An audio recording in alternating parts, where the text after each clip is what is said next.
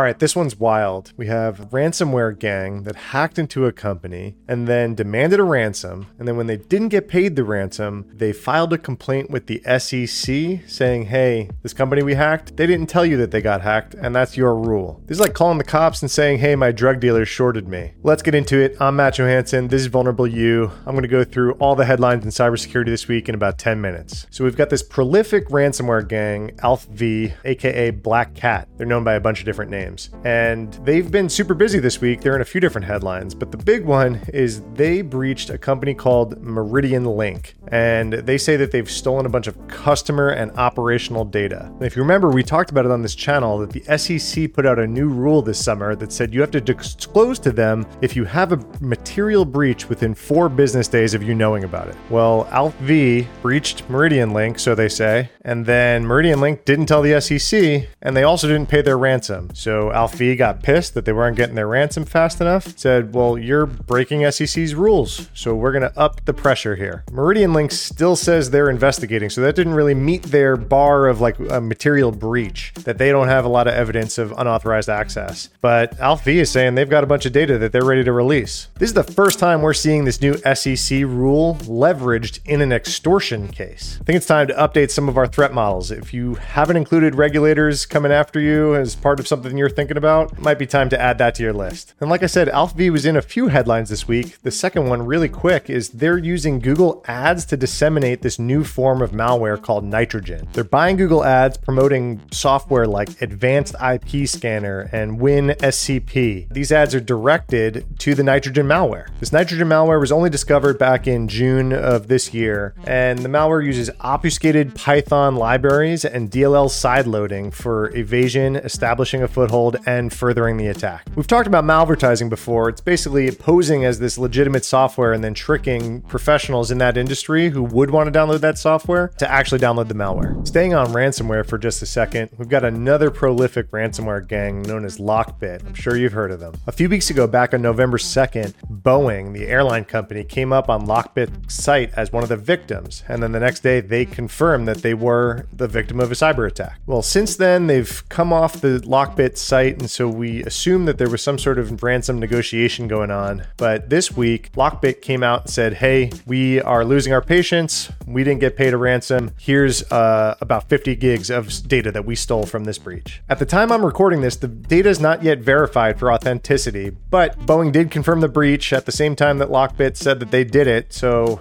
uh, one leads to believe that they probably do have some of Boeing's data. The other interesting part about this is we just talked about Citrix bleed in our last video video as a new vulnerability to come out for Citrix. And some researchers are kind of tying some pieces together and they think that Citrix Bleed might be the vulnerability that was used by the Lockbit group to actually get into Boeing for this. All in all, Boeing is saying that the data that they have is mostly related to suppliers and parts and has no impact on flight safety or anything like that. I just said it's a ransomware kind of week. Well, it's actually kind of a ransomware sort of few years, and the US companies are the main target of this. We just talked about it in our, another video that 40 nations have come together and vowed to stop paying ransoms to these gangs. They want to stop the money flowing to them. I think that's probably why we're seeing the different extortion techniques come out of the woodwork because the gangs are starting to feel the pressure on how they're going to monetize their operation. I'm guessing a lot of people are about to switch their browser to Firefox. Google just announced that it's going to disable the feature that allows uBlock Origin, the very popular ad blocker, to work in its Chrome browser. A feature called MV2, and they're moving to MV3. It stands for Manifest Version 3. And apparently, this feature breaks uBlock Origin and a whole lot of other extensions as is. Google says that this is going to improve content filtering and it's going to enable all sorts of other different privacy features. But from what I'm reading, there's a lot of experts that disagree. The EFF put out a statement that says that MV3 puts unnecessary restrictions on developers.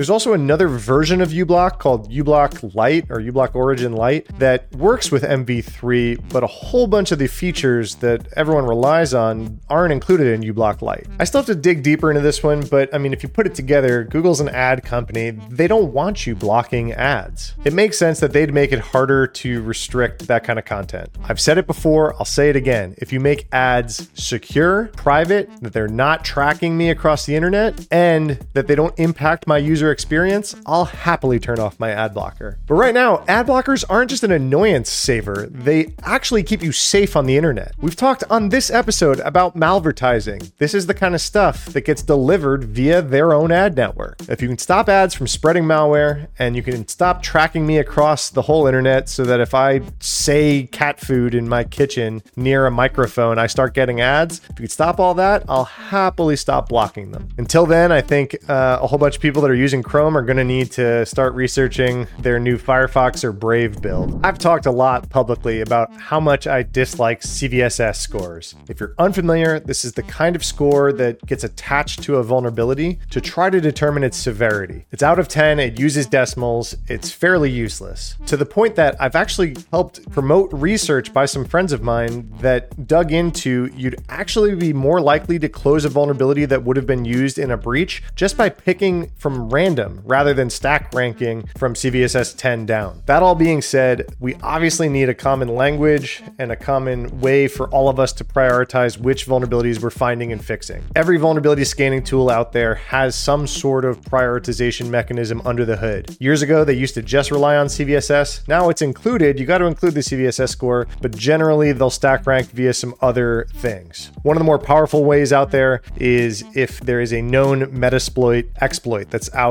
and free for everyone to use. This is basically like, hey, if your hackers don't have the skill to write their own exploits, they load it up in Metasploit. It really lowers the bar for them to be able to exploit that vulnerability. That, of course, really increases the likelihood that that vuln is going to get used in a breach. Well, this week, CVSS 4.0 got announced. It's a brand new version of CVSS scoring framework. And uh, even though I'm hating on it, I'm going to keep an eye on this because if the improvements are good and there is a meaningful way to stack rank based on this, it's going to be super useful to people like me. And I'm pretty hopeful. It's saying that they're including things in the score that I would have included in my own prioritization mechanism. Things like is the vuln automatable, recovery values, value density, vulnerability response effort, provider urgency, Internet of Things, industrial control systems variables. There's a whole bunch of new variables going into the score that might really help out and make it useful. We'll see once this starts getting applied if uh, blue teams are actually paying attention to it or not, but I'm going to keep an eye on it. CVSS 4.0. Check out the link in the description below. And hey, while you're down there, like, subscribe, share this channel. We're just getting started, really, and it really helps the channel out. Super appreciate it. YouTube made an announcement this week that they're going to include a requirement for AI generated content to be disclosed that it's AI generated. This makes a ton of sense. If you're watching this on YouTube and not listening to the podcast, you probably got a whole bunch of suggestions next to me, and I'd almost guarantee that one of them has something to do with AI or is AI generated, or at least some portion of it was AI assisted in the creation. I see it every day on YouTube. I know I'm digesting some content about AI, so it's going to suggest some, but even not content about AI, I see a whole bunch of faceless YouTube channels with AI voices and things like that on it. Well, now YouTube's requiring you actually disclose if the video is generated by AI. This is especially true if you're using a likeness of someone or if you're trying to pretend that your content is saying something from someone else's perspective, like a deep fake or something like that. I think it's really good that they're creating rules around this. I've seen a ton of ads recently by people like Andrew Huberman and uh, Elon Musk and Mr. Beast. They're, they're, they're deep fakes of the people that promoting a product or promoting some scam cryptocurrency giveaway. And these people obviously are not associated with that product or that crypto scam, but the video looks like it is what they're saying. For the record, I'm not AI generated. If I was, I'd probably look a whole lot better on camera. I don't think I would pick this skin if I was going to fake it. All right, those are the big stories of the week. Let me just go through some quick hits at the end of the video. You guys have seemed to like that. These are all from my newsletter that went out today. Uh, you can find the link to subscribe in the description below. So, first off, we've talked about the MOVEit breach a ton. It's one of the biggest breaches by the numbers. It's a file transfer software, if you're not familiar, had a big vulnerability this year, and it got taken advantage of widely by cyber criminals, and a ton, a ton of breaches were associated with this one MOVEit vulnerability. All right, next up, we have a major Australian port operator that got shut down due to a cyber attack this week. Looks like about 40% of maritime freight in the country came to a standstill. Operations in Melbourne, Sydney, Brisbane, and a few other cities were down due to a cybersecurity incident. We don't have a ton of details. This kind of smells like ransomware to me, but we don't know about it. But they're still trying to get back up into full capacity. All right, a few weeks ago, we talked about a firm that figured out a way to unlock a USB drive that had a whole bunch of Bitcoin on it. Well, it turns out during that research, they found a flaw that impacts basically all Bitcoin wallets that were created before 2016. The vulnerability stems from insufficient randomness in the cryptographic key generation in the BitcoinJS code that's used for all of those wallets. So if you've got a really old wallet sitting somewhere on a hard drive or on a thumb drive, you might want to move it to a new exchange because it says that about a billion dollars in Bitcoin is out there on these wallets that uh, would be impacted and be able to be stolen by this vulnerability.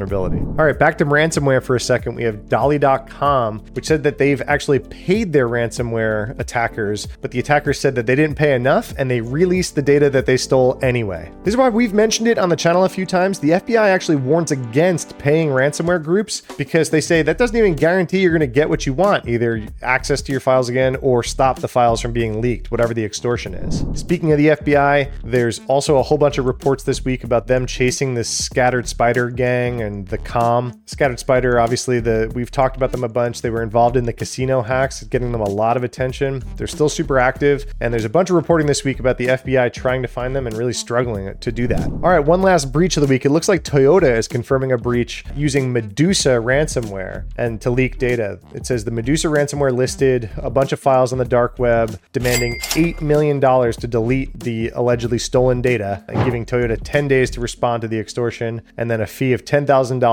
per day that they don't meet that in that 10 day time frame. All right, that's all we got this week. Thanks for watching Vulnerable U. Subscribe to the newsletter if you haven't already. Like this video, share it, all that good stuff. Come talk to me on Twitter or LinkedIn. You know where to find me, and I'll see you next week.